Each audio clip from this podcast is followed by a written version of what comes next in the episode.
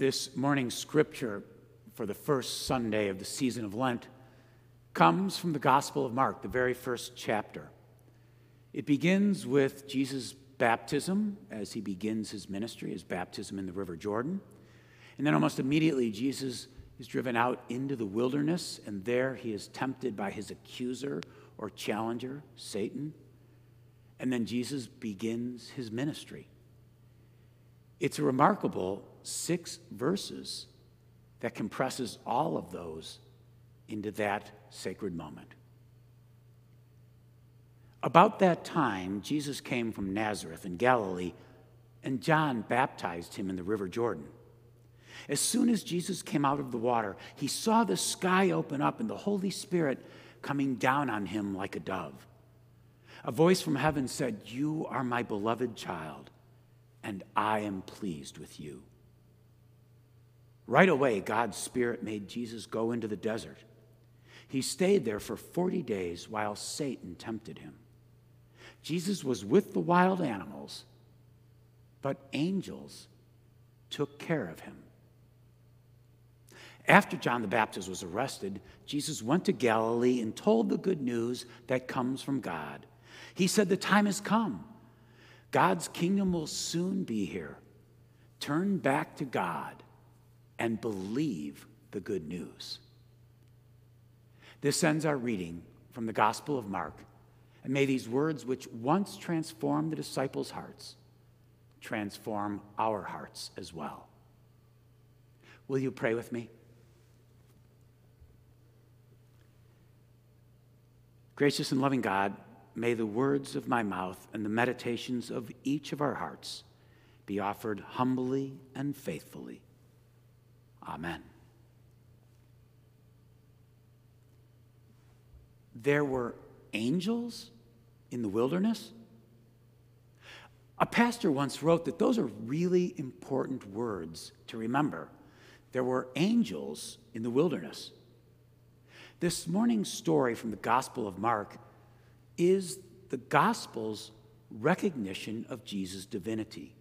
And this remarkable moment in these six verses begins with the Spirit, you heard it, descending on Jesus like a dove. Now, it's interesting to me that in this, the oldest of the Gospels, Jesus' divinity commences at the beginning of his ministry, not with his birth. I mean, there's no birth story in the Gospel of Mark, which means there's no shepherds, no wise men. There's neither an angel speaking to Mary, that's in Luke, or an angel speaking to Joseph, that's in Matthew nor is there a heavenly host of angels singing to the shepherds, Glory to God in the highest. Those celebrity angels, they all appear in Matthew and Luke. And yet, messengers of God still make, although it is an understated appearance, here in the Gospel of Mark.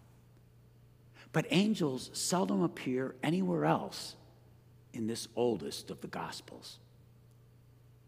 Now, a pastor who pointed this out, Reverend Arnold, reminds us that the angels are easy to miss in this story. In fact, she said if you do an internet search for commentaries or sermons on this passage, the two themes that almost always come up are temptation and repentance. I mean, now that makes sense because one of the central images of this scripture has Jesus being tempted by his accuser or challenger, Satan. He's tempted while in the wilderness. And he's tempted with all kinds of earthly glories and powers. Like, see all the stones in this desert? You'll be able to turn those stones into bread and feed the hungry. But Jesus' refusal of these temptations well, for my faith, is evidence of his divinity. And then it's almost as if Mark tosses in the presence of the messengers of God, the angels, who come to Jesus in a time when he is lonely and troubled, these 40 days in the wilderness. And friends, it is no coincidence that Lent is 40 days in length. Now, before you go and count them, it's 40 days without the Sundays, for each Sunday was meant to be a day of the resurrection. But these 40 days of the season of Lent remind us of Jesus' time in the desert. And these five and a half weeks can be a time and an opportunity to take stock of our lives, to recommit ourselves to our faith. Perhaps to remember the times when we may have wandered in the wilderness or despaired in the desert. But these 40 days might also be an important time to remember the angels who may have come to our aid. Angels who at the time may have been unrecognized or unnoticed, or perhaps since forgotten. I'll never forget the parent who shared her experience that took place right here in this sanctuary. Her child, who she said was by nature squirmy and obdurate in the first place, was being particularly that way during a Sunday morning in worship. And on that particular Sunday, she said she was just doubly embarrassed about her child's behavior. But, she said, seated right behind she and her daughter was an older member of the congregation who said nothing during her daughter's difficult time. But finally, after her daughter had calmed down a bit and had a stretch of tolerable behavior, she said the older woman leaned forward over the pew and whispered to her daughter, You are doing so well now. I am so glad you are here.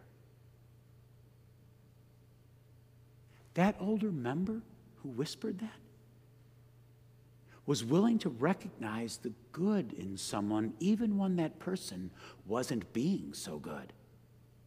And I don't know about you, but I sense that that kind member was one of those caring angels who came in a difficult moment for both the child and her mother. And that member is someone worth remembering in this season of Lent. I mean, I know, I get it. She wasn't wearing a white robe, wasn't playing a harp, there were no wings on that older member but yet she was a messenger of God's love in the flesh. Well, my friend suggests that our wilderness angels probably won't look like we think angels should look. And I think she's right because instead, our angels might resemble the junior high teacher who believed in you when you were struggling to believe in yourself. Maybe your forgotten angel is a friend who had your back during a difficult time at work, or who simply came to your home and embraced you during a time of grief or loss. Maybe, maybe your wilderness angel is the person who accepted your apology and forgave you, and thus became, without the person even knowing it, but became a living witness to the belief that there is more grace in God than mistakes in us. It wasn't that long ago that I led a memorial service in this sanctuary for a lifelong member of this church. The person had been, during his life, an educator and a guidance counselor. And the service was really a celebration of a life that was so well lived and well loved. Well, after the service, there was the reception in Plymouth Hall for the family, and it was continuing. And I broke away for a moment and went down to my office to take care of a few things. And when I was down there, there was a knock on my door. And I said, Come in. And the person who came in wasn't really attired as I would have expected for a memorial service. So, so I assumed that perhaps he was delivering something or was looking for some support. The person asked if I had a few minutes and said he simply needed to talk to the pastor. And that's not an unusual request. And so I said, Of course. But it did surprise me when he told me that he was here for the memorial service. And he said he had driven quite a long way after he had heard of our lifelong member's passing. Our member, he said, had been his high school guidance counselor like 45 years earlier. Well, our guest that day, who came for the memorial service, then went on to tell me the story of his rather difficult childhood and somewhat dangerous home life. He added that he was about to quit school at the age of 16 and move. And he said, I was willing to move anywhere as long as it wasn't here. But then he said, I drove as far as I did because our lifelong member, whose memorial service he came for, instead worked with his grandmother to extricate him from that dangerous situation at home. And then he said that our lifelong member had helped him stay in school and eventually guided him into an apprentice program. And then he said with some pride he had recently retired after almost 40 years as an electrician. He added, I haven't been back to this area in years, but I thought it important to drive to pay my respects to the person who helped me in a really difficult time in my life, who believed in me. And my life has been so much better because of him. Well, of course, I thanked him for this remarkable witness and story. I said, Well, I hoped you were able to share that with the family. He said, Oh, the line's still so long, and I've got a long drive back, so I better get going. And I wanted to share it with someone. Well, I said, Well, how far back is the drive? I mean, how long have you driven today? And he said, Oh, he said, round trip, about 500 miles.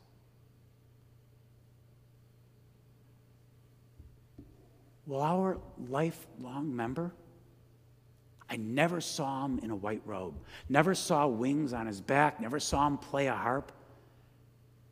But I have a sense that that lifelong member of our church was a messenger of God's love in the flesh, a witness to the belief that there is more grace in God than fault in us. Friends, Jesus was in the wilderness for 40 days, a time that had to have been filled with fearful and frightening and lonely moments. But the Gospel of Mark in this morning's story reminds us that the angels came to Jesus. Just a few words in a verse that we might have easily missed. The angels came to him. But we didn't miss them. Now we have heard them. So, what better time than this season of Lent to remember those words and to consider the angels who came to you in a difficult time, a period of loneliness, or when you were lost and needed direction. Because, friends, according to the Gospel of Mark, even in our wanderings and our wildernesses, the angels have the last word. That is good news indeed. Amen.